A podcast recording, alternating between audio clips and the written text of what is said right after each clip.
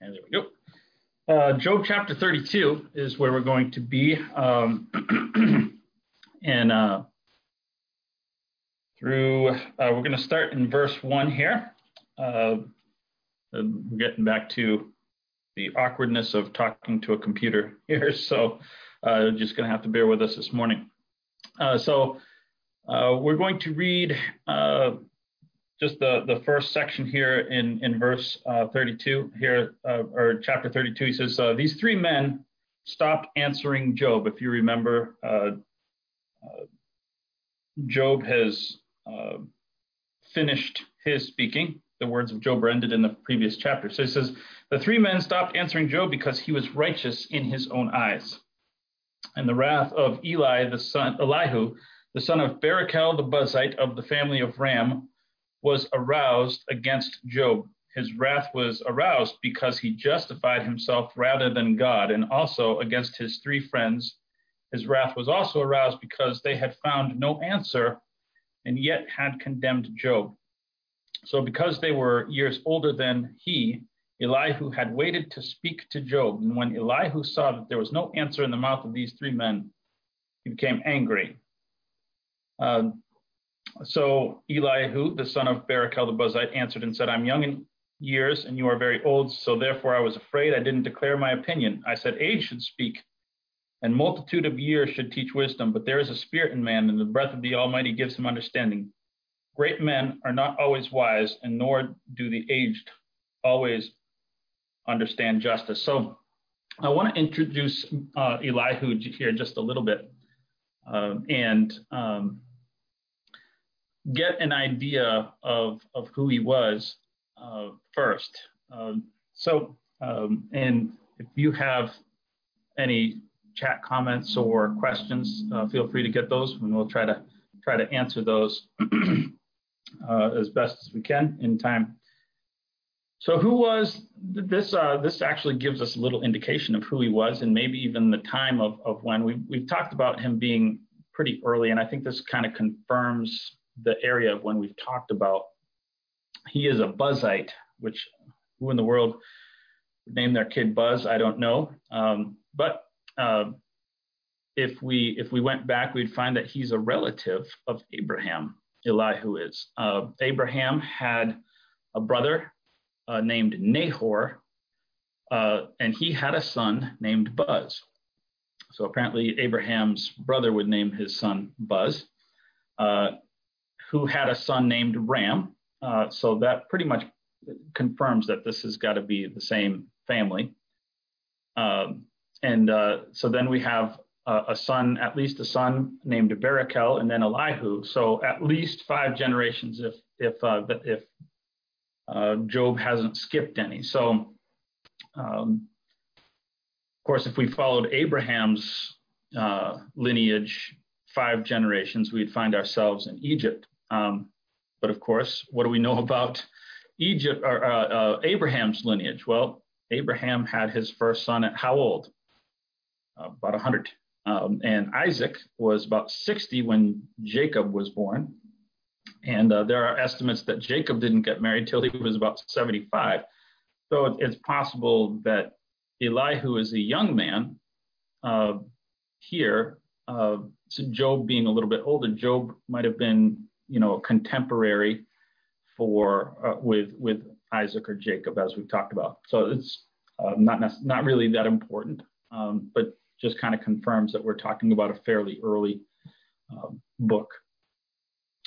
Um, now there is some interesting things in this um, in this chapter, um, and um, I actually I want to go through the end of the chapter here, um, but um, uh, because there are some details as we introduce uh, Elihu. He says, Therefore, I say, listen to me, I will declare my opinion.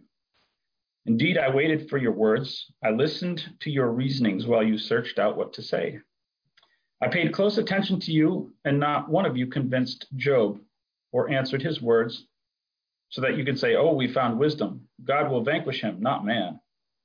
Now, he has not directed his words against me, so I'm not going to answer him with your words. They are dismayed and answer no more. Words escaped them, and I have waited because they didn't speak, because they stood still and answered no more. And so I will answer my part, and I will declare my opinion, for I am full of words. The spirit within me compels me. Indeed, my belly is like wine that has no vent. Uh, it is ready to burst open like a new wineskin. I will speak that I may find relief. I must open my lips and answer. Let me not, I pray, show partiality to anyone.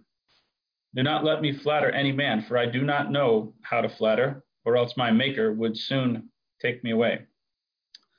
Um, so there is a debate um, over whether he's a prophet or not. uh, and so um, I would say a couple of things to that. Um, it's not 100% conclusive, first of all, uh, but he does display here a reverent um, but very resolute uh, attitude that is characteristic of prophets.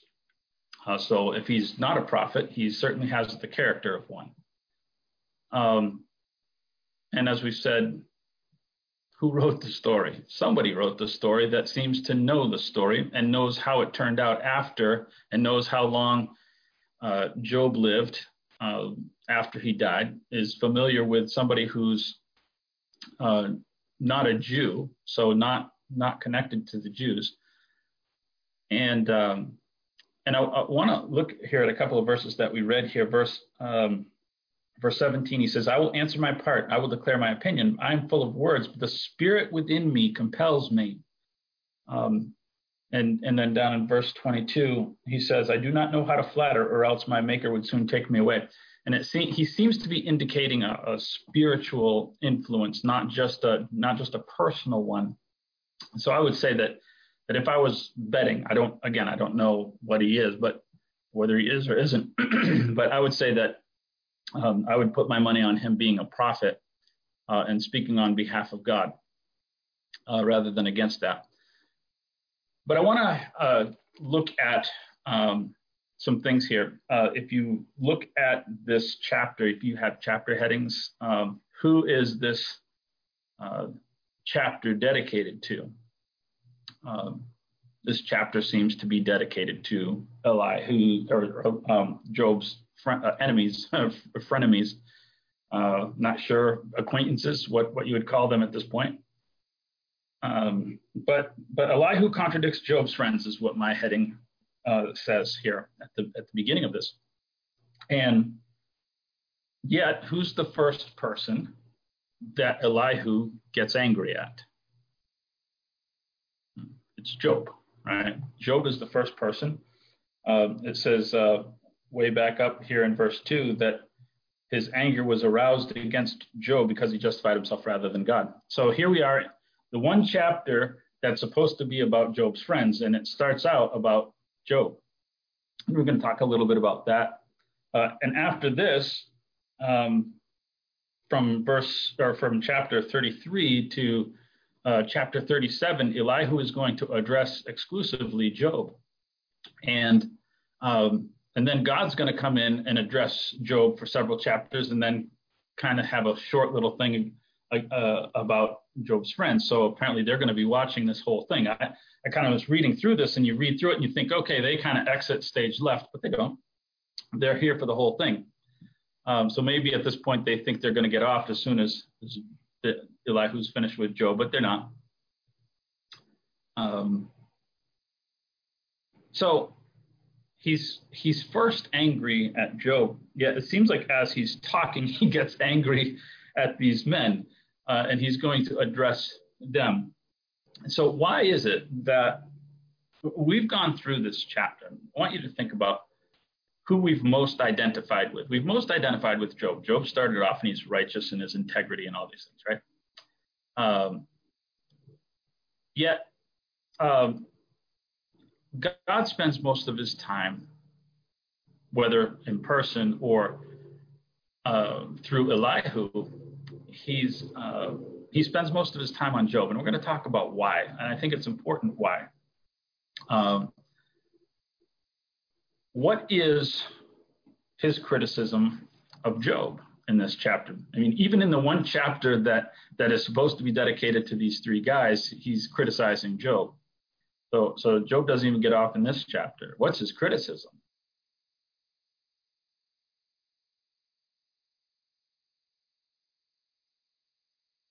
And I'm not sure if I'm getting chats here or not, or if anybody is, but um, it's that he was um, he was the, the friends were upset. They stopped answering him because he was righteous in his own eyes, right?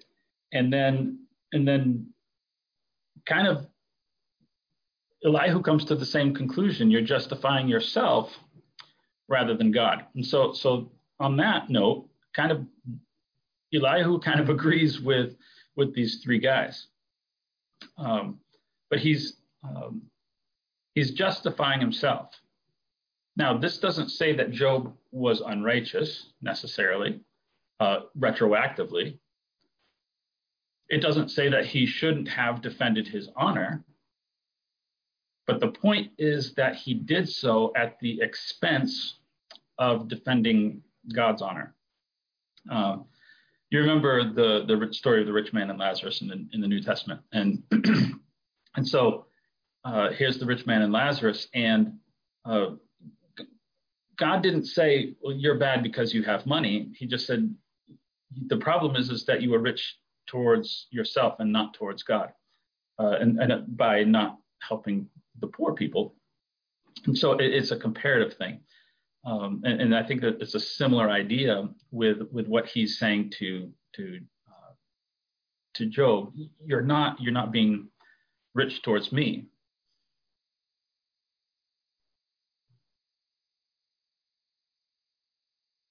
Okay, so so um, uh, Marty, they, they have no way to argue uh, with Job about what they said, uh, and we're going to get into that actually. Um, and and that's kind of the point here is they shut up. They they don't have much of a way to argue, and and and Elihu's going to point that out uh, in detail as we go through this chapter.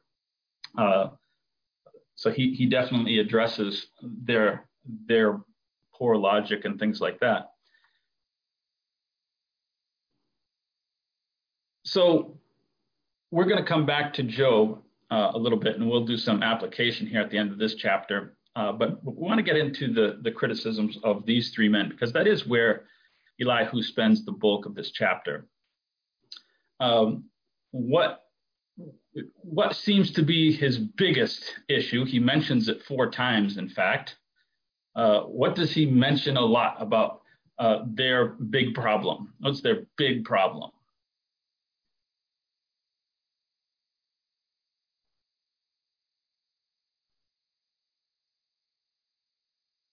In verse, uh, we read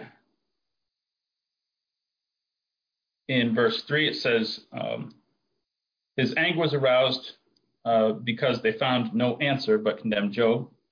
Then uh, down again in verse uh, 5, Elihu saw there was no answer in their mouth. Um, and then uh, it's again in verse 15, they are dismayed and answer no more. Uh, words escaped them, and I've waited because they didn't speak. They stood still and answered no more. So um, uh, he's he's younger, uh, and and somehow he's smarter. Uh, and and he's smarts doesn't necessarily have to do with how much you know. It has to do with your ability to observe. And what he's sat there and he's just kind of watched this whole thing. And he's watched them never really answer what Job said. So it's interesting that that Job is going to get the brunt of his anger, uh, even though Job was in a lot of ways more correct. And we've kind of noted how off base they were. They were they were all a little incorrect in their assumptions. But but Job is going to get the, the worst brunt, even though he was a little bit more correct, which is kind of interesting. Uh, but they were they found it incapable to answer him. Uh, so that was uh, the first thing. Now, maybe it started out as an inability to answer him, but at some point you know you don't have the answer for a reason. There was no answer. What is the appropriate response at that time? Uh, now, even and, and, and keep in mind, he started speaking, and they still don't have an answer at this point. And to the end of this chapter, they still don't have an answer. They still don't reply. They don't say anything. What is the correct response at that point in time? Right? Well, if you were Job, what response would you want? Oh, uh, if you were Elihu and a prophet, it, what what response would you expect to a message from God? Wouldn't you at least expect an apology? You know, okay, you know what we were, and it, there's no apology here. There's there's nothing. Uh, now, again, they're not out of the story.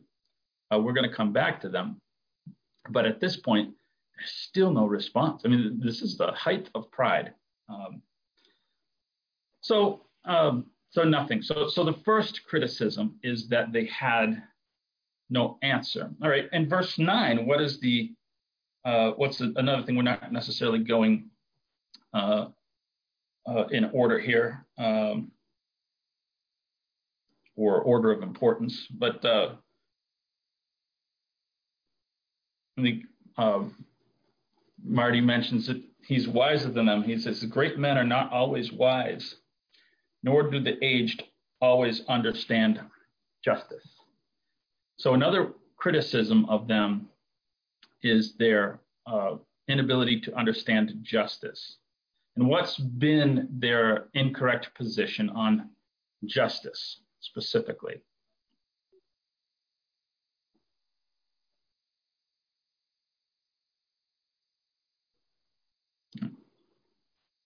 Haven't they spoken incorrectly on behalf of God, to identify his justice as when someone does something bad, God immediately strikes them down. And that's been their observations of justice. So he's like, just because you're older than me doesn't mean you know how God works.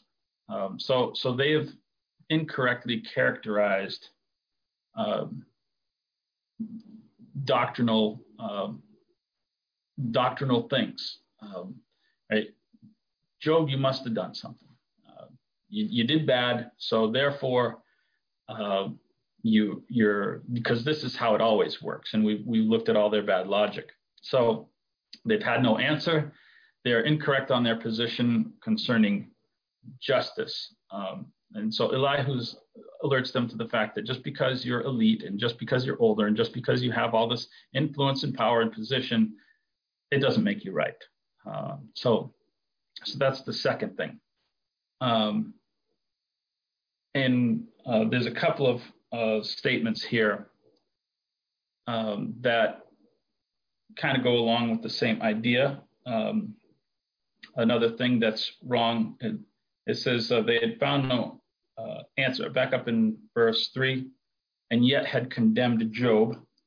And if we travel on down um, to verse 12 it says i paid close attention to you i was i was listening very carefully and uh, not one of you convinced job or answered his words and uh, i want to talk about this word convinced because it's uh, it has nothing to do with your originally the word didn't necessarily mean your ability to persuade somebody right that's how we used it oh i convinced them to do this or that's how we use the word convince, but it's actually, it would have been like a, a word used in a legal sense, like if you had persuaded a judge or persuaded a jury.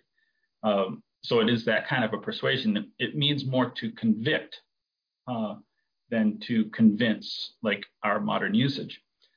So um, so here he is. He's saying, none of you, I've listened really closely. I, have paid a, cl- close attention to all of your arguments and your logic.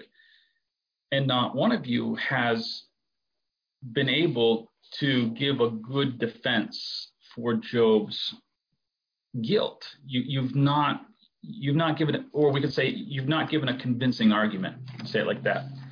Uh, so um,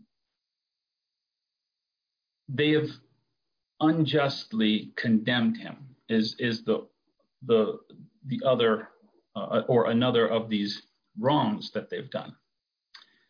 Um, condemn a man without evidence. Uh, so that goes along with their their inability to understand justice. uh, which is kind of the previous point.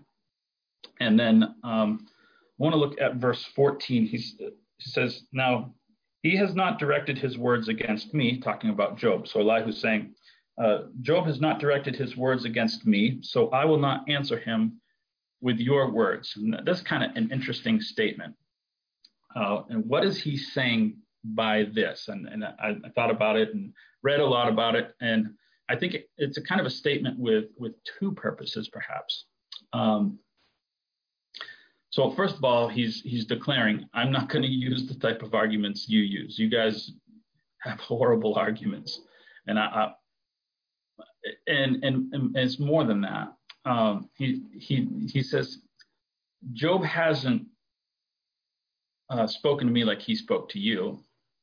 In other words, I'm not emotionally invested.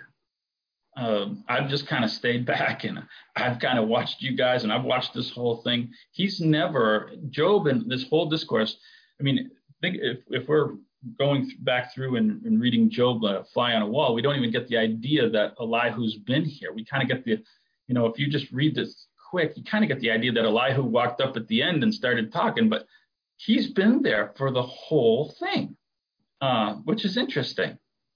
Uh, he's been there for all of these speeches. Um, so they took place maybe in a public place or however, maybe he's a next door neighbor. I don't know. Uh, Elihu's kind of an interesting guy. Um, but but it, but he's like, I'm I'm I'm not emotionally invested in this, so I'm not going to answer him the way you have, which kind of begs the question. This is really also it's not just a statement about his approach, Elihu's approach, but it's a statement about or it's a criticism of of what their this process has been through them.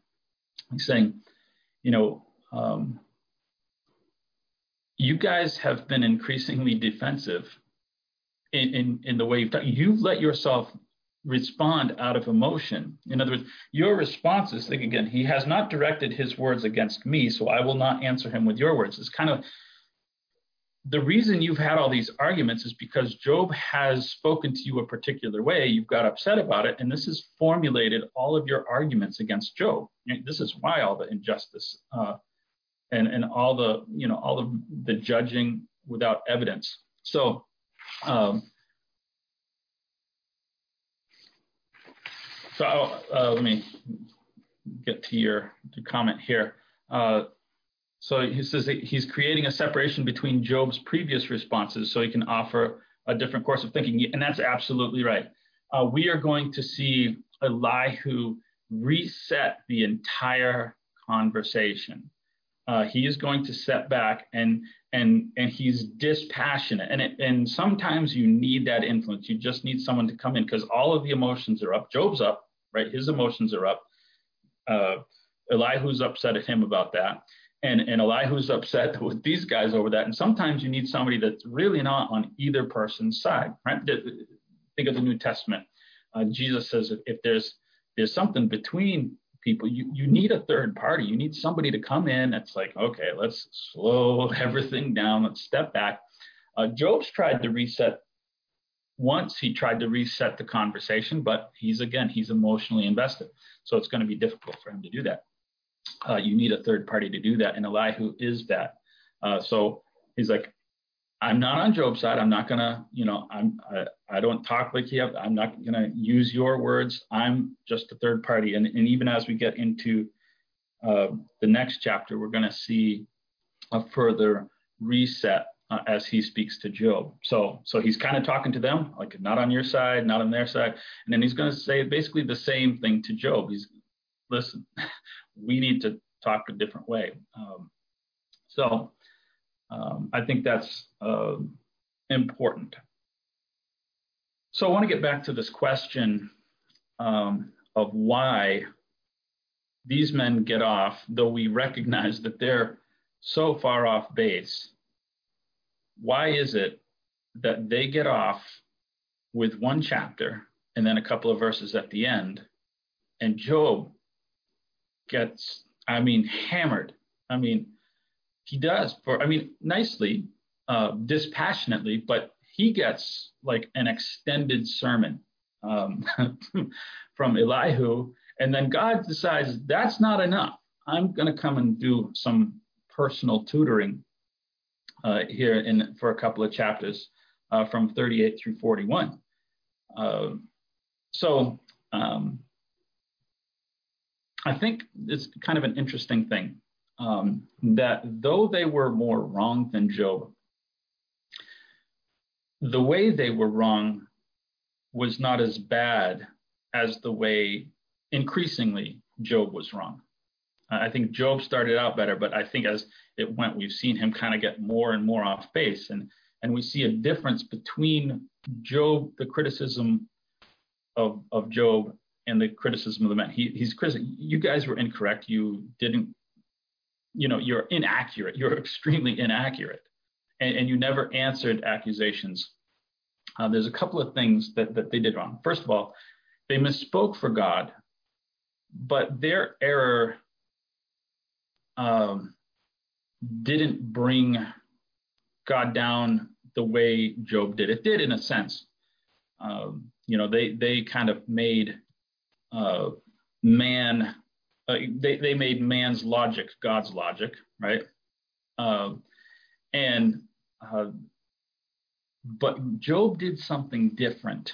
Um, Job was off base in a way that took emphasis, and this is what what Elihu first states to to to Job uh, or about Job is that um, he justified himself rather than God, and, and so so Job takes the emphasis off of God and places it on himself. Whereas what did the other guy's speeches were all about how God works. Now they were wrong, but but they were constantly talking, well, God does this and God rewards this, and they were very wrong. But in a way, they were they were trying to give God all the absolute credit for everything that happens in the universe. So, so they didn't diminish God the way Job did, even though Job was more correct, which is weird. Um, and, and so that's the first thing. And the second thing, there's another comparison. We looked at some of the other uh, the other things. Um, here, let me get to some of these comments here.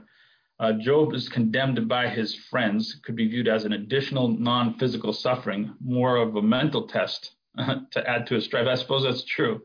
Uh, a lot of if you have if you go back through and, and look at Job and and a lot of the the things that that he said he's like you guys are miserable comforters you know you guys are horrible comforters and, and he went and said whose whose life was helped by you whose breath or whose you know you guys have done nothing and that was you know it added to his to his suffering and, and that's kind of actually my next the next point is their the crimes that they did were against primarily against another human, that's bad. But but to to do something that is perceived as against God outweighs anything that you do against another human. Remember, uh, David it's a popular statement I've referenced it probably a number of times, but he says, uh, "Against you only have I sinned." You know, well, no, that's not true. Uh, Job had, or, or, excuse me, David had sinned against um, Bathsheba. He had sinned against certainly Uriah the Hittite. Uh, he had sinned against uh, himself. He'd, you know, but he had sinned against God, uh, and that was the primary person. And, and, in comparison to sinning against God, other people are not. They really don't rape. They have convicted a man. Job's friends have convicted him of sin without evidence. That's a crime. Uh, and However, to to justify oneself rather than to justify God, that is more notable. And so God is going to spend a little bit more time correcting him. God's going to correct the three friends for their error at the very end, uh, but he's going to spend a lot of time with God. So I, I kind of want to do some application before we move on to the introduction of the next chapter here. And um, we've got about 15 minutes. Uh, so um, but I've I've always said that it is always safer to give God too much credit than to give him too little credit. And I mean that even if I'm wrong. And let me give you an example. I might have used the example. Um, so I'm not embarrassed about this or whatever. I don't believe in an earth that's millions of years old. Right? I could be wrong. There's a lot of people that tell me I'm wrong. Um, there's increasing pressure, even in the religious community, to believe this and accept it and to try to find it in the Bible, but I don't believe it. Now, I might get to heaven and God might tell me, I gave you carbon dating. I gave you, you know, whatever, whatever. And why would you, you know, why, why wouldn't you believe that? I'm going to give God too much credit uh, because God seems to indicate here um, a short earth. He seems to indicate seven literal days. Um, that's that's how I read it, and I don't see a, a need when I read it to interpret it differently. I could be wrong, uh, but I would rather get to heaven and have be you know have God be a little critical of me for misrepresenting something factually uh, than for me to get to heaven uh, and and God to say, you know, the on the other way, why didn't you believe what I wrote? I, I wrote uh, that it was seven days. There was no need for you to interpret it as millions of years. Um, I said evening and morning. That's usually a reference to a day. Why would it? I could be wrong, but there's one way I really, really don't want to be wrong. I don't want to be wrong having given God too little credit for the ability to create in seven literal days, or, or for God to uh, write a book that means what it says. I, I, I don't want to be wrong that way. So I'd rather be wrong the other way. I'll give you another example. We talk about church leadership. We've talked about church leadership. We've had discussions over church leadership. Um, and, and who can serve in what capacity, right? Um, and you know how how stringent are those qualifications? Okay. Well, are they just suggestions or are they, you know, kind of absolutes? Again, there's I could be wrong one way, I could be wrong the other way. But when I stand before God, I, I'm wrong one way. God would say, you know, you were wrong. You, you knew that was cultural, right? You knew that was just uh, culture. Uh, 2,000 years earlier on a different continent. Why would you interpret that to mean that these were still qualifications for your time? Because I didn't know that, you know, I didn't expect that things would change. And, um, and, and that's what you wrote. And I was trying to stay true to it. What's God going to say? Well, God can say a lot of things. He, he'll probably be upset that I was incorrect and didn't interpret it correctly. But, uh, but he might say, you know something like you know there were good people that could have served and you prevented them from from holding roles for which they were incredibly qualified okay so so that i could be wrong on the other hand i could get up there and stand in front of god and say well i thought they were just you know cultural things and all you know and god say you realize i'm the creator of the universe and um, I designed a system for the church to be running, and you decided that you knew smarter than me and and decided to change it. See, I could be wrong either way. There's a way I want to be wrong and a way I don't want to be wrong.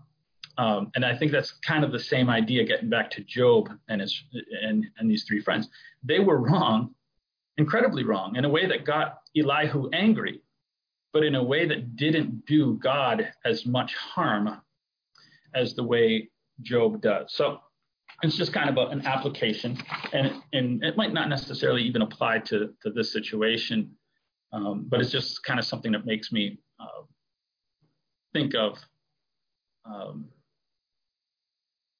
you know, in terms of trying to apply this thousand year old situation to to our our current time. So I want to get into chapter 33 just a little bit. We're going to uh, just establish a little bit of, of uh, chapter 33 as Elihu turns now to talk to Job. Oh, uh, let me get to a comment here uh, before we move on.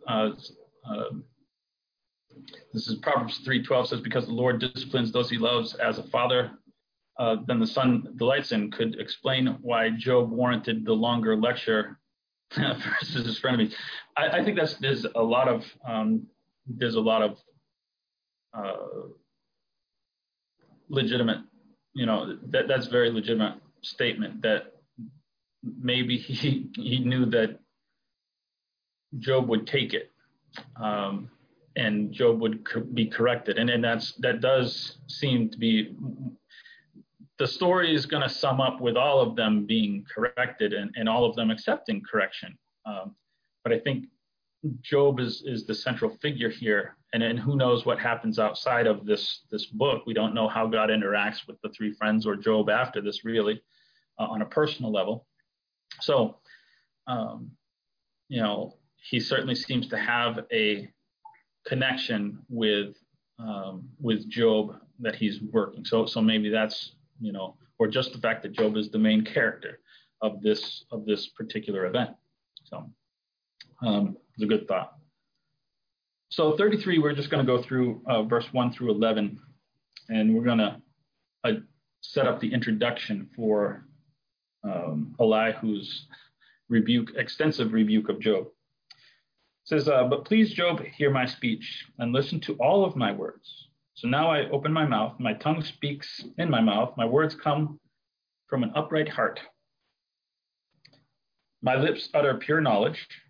The Spirit of God has made me, and the breath of the Almighty gives me life. If you can answer me, set your words in order before me and take your stand.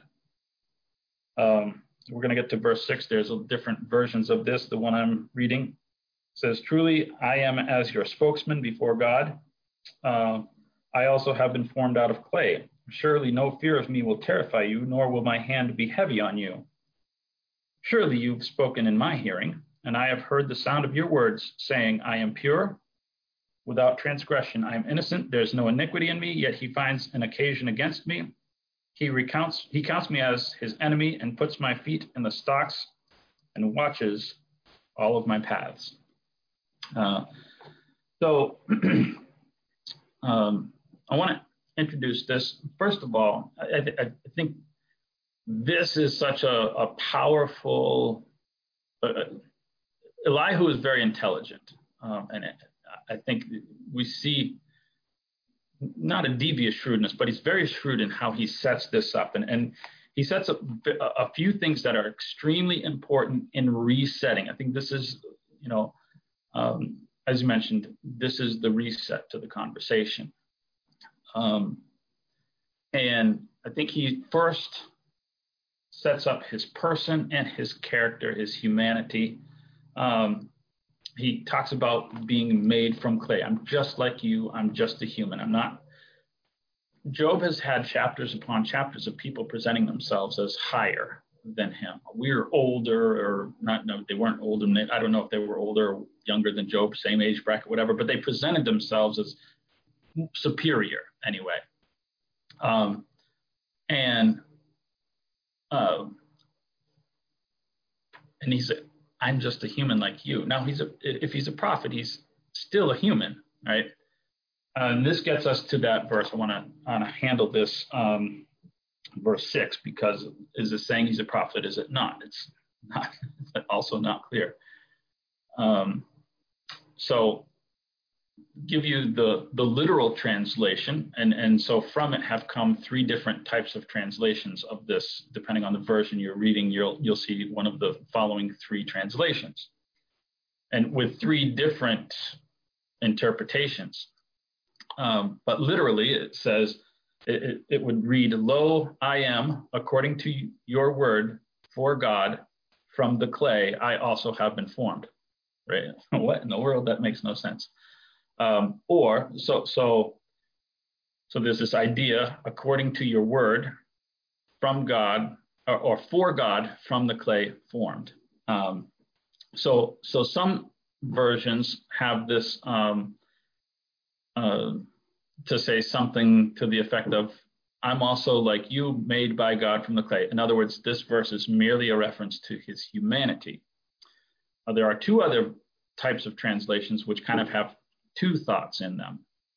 Uh, one is like uh, my version, which says I'm your spokesman for God, but made from clay. In other words, he would be saying, um, I am one of the things that Job had had says, you know, who's going to go to God for me on my behalf if we could have a, a court case together? Who would who would do that? And so this almost seems to be suggesting that that um, Elihu, as a prophet, would be being the person to go on behalf of Job to God to present his case. But the problem there is that he doesn't do that. He presents an argument from God to Job. And so there's another uh, interpretation, which I think is probably the better one, uh, which is interesting that the Old King James and the New King James have the, the opposite uh, translation or interpretation, I should say.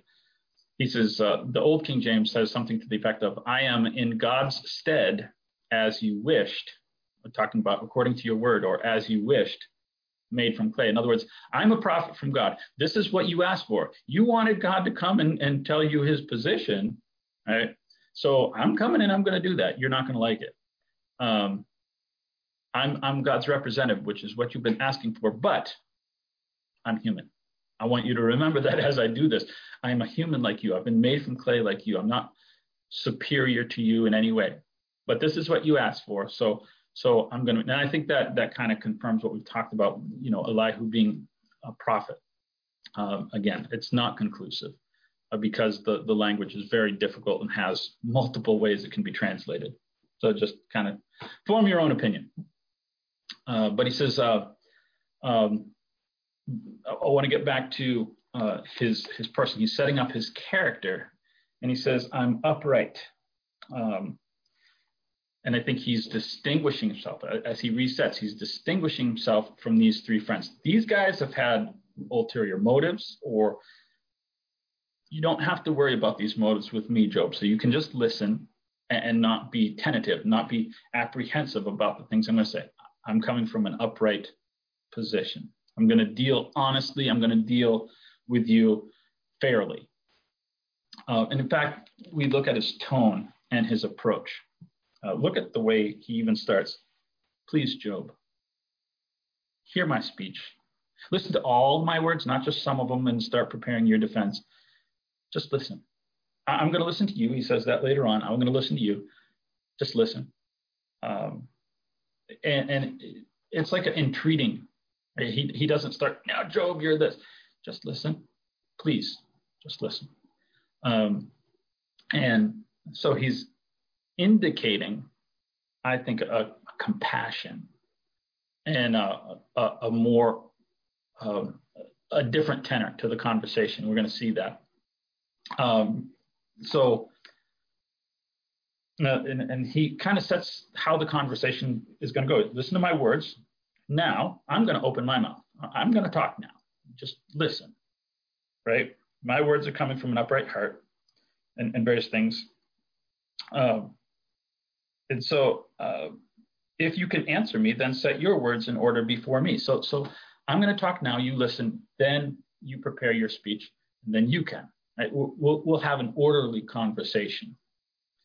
Uh, verse three. What's verse three is significant. What's he What's he saying in verse three? My words come from an upright heart, and my lips will utter pure knowledge. What's the point of saying my lips will utter pure knowledge? What's important about that? I mean, put that out there.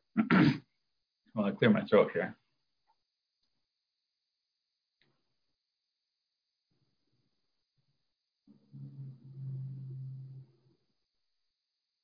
Okay, facts only.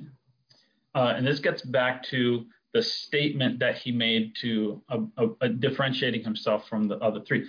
They got into emotionally charged arguments, right? That that went. I am I am not that. I'm emotionally removed, and we're going to have just an intellectual based conversation. We're going to tone it down, uh, and, and you don't have to worry about me getting charged. I'm just going to speak facts. It's going to be intellectual, right? And so verse 7 kind of goes along with that idea. No fear of me is going to terrify you, right? First of all, I'm younger and, and this tends to not be a intimidation of someone younger. So you're not going to be terrified of me, and and you don't have anything to be afraid of because I'm not going to speak like they speak. I'm not. You don't have to be apprehensive about this. I'm not going to try to intimidate you or or anything like that. We're having a non-aggressive, factual conversation. Um, so, um, and then the, the last thing uh, I think is really important. and so as we go through these, uh, I want to think of how we have conversations today, because this is this. If you want to set up, you know, how you have, you know, conversations when, especially when something's controversial, all these things are really important to do. They're just as valid today um, as they were, you know, several thousand years ago. Uh, uh, and I think the the last one is is really important here. It starts in verse eight. It says, "Surely you've spoken in my hearing." And I've heard the sound of your words, saying, I am pure without transgression. I'm innocent, and there's no iniquity in me. Yet he finds occasion with me. He counts me as his enemy. He puts my feet in his in the stocks and watches all of my paths. What's he doing that's important as he begins this conversation? What is he doing that's really ultimately important in guiding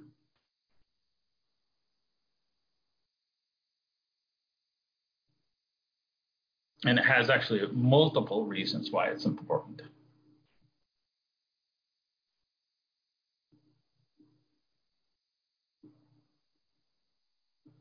I think um, uh, I don't know if that's uh, Terry or Cam, but it's a very disarming uh, preface. This, this, is this is a lot of what this is to do.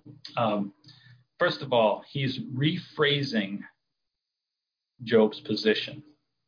It's always good when you're in a conversation with somebody and it's been heated or whatever, or, or before it even gets there. Now he's resetting it, but but before it gets there, uh, we are one. um, but uh, this is what I'm hearing you say. That's a good thing.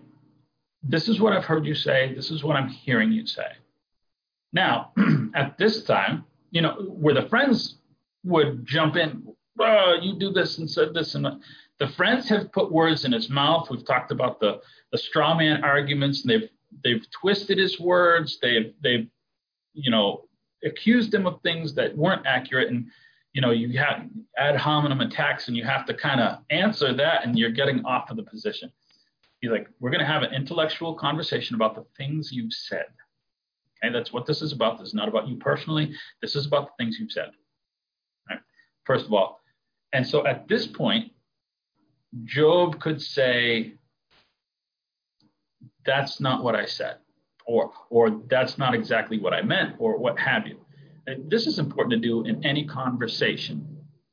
Uh, but he's quoted, right? And these are exact literal quotes from other places in Job. This is what he's heard, right?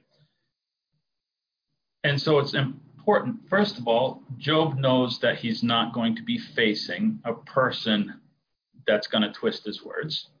This is this accurate? Yes, this is accurate. This is what I've said. And the second thing is is once you've established that you said this and you've agreed to it, you can't go back on it, right? Um, and and we're we're just about done here, but um, and I think all these things are really important. I, I knew a guy that he would, um, when he would do a Bible study, it's like people tend to change as you're, as you're um, going through a Bible study. People tend to change what they said in their mind, and and if you're convincing them, they're kind of in real time being, they're changing their idea so that by the time you get to the end of the Bible study, they they have a different opinion than they started with. So he would he would go through and and you know if he's talking with uh, you know whatever what a person from whatever denominational background is there's all sorts of different ideas about how salvation is you know and and how that came about. So what he would have them do is he would say. Um, uh, could you write down? I would like you to write down your, just write it down your story of your conversion. So they would write down the story of their conversion. And he takes it, folds it up, and uh, he puts it in an envelope and licks it and closes it. It's kind of kind of interesting thing. So they go through this their Bible studies or whatever, and then he would say, "Is that what you did?" And they're like, "Oh yes, that's what I did." And then he opens it up and he says, "But that's not what you wrote." Oh, So they've already started changing mind and started to accept what the Bible says about salvation, but but that's not really what. So so he's got a record, you know, and that's I think what what what Elihu is doing in a way. He's creating a record. We agree that you said this. That's why God's having me come to you and tell you this is where you're wrong. You can't we can't get to chapter 37 and you go, oh, but I didn't say that. No, we've established you said that. You agreed. Right? Uh, so I think all of these things are important, not just the tenor, but how the conversation uh, is going to go. Uh, so any thoughts uh, as we are going to, to finish up here? Anybody have any ideas or, or things to add or subtract? Yeah, we are done with this, so I'll turn it back over to you, um, Bruce.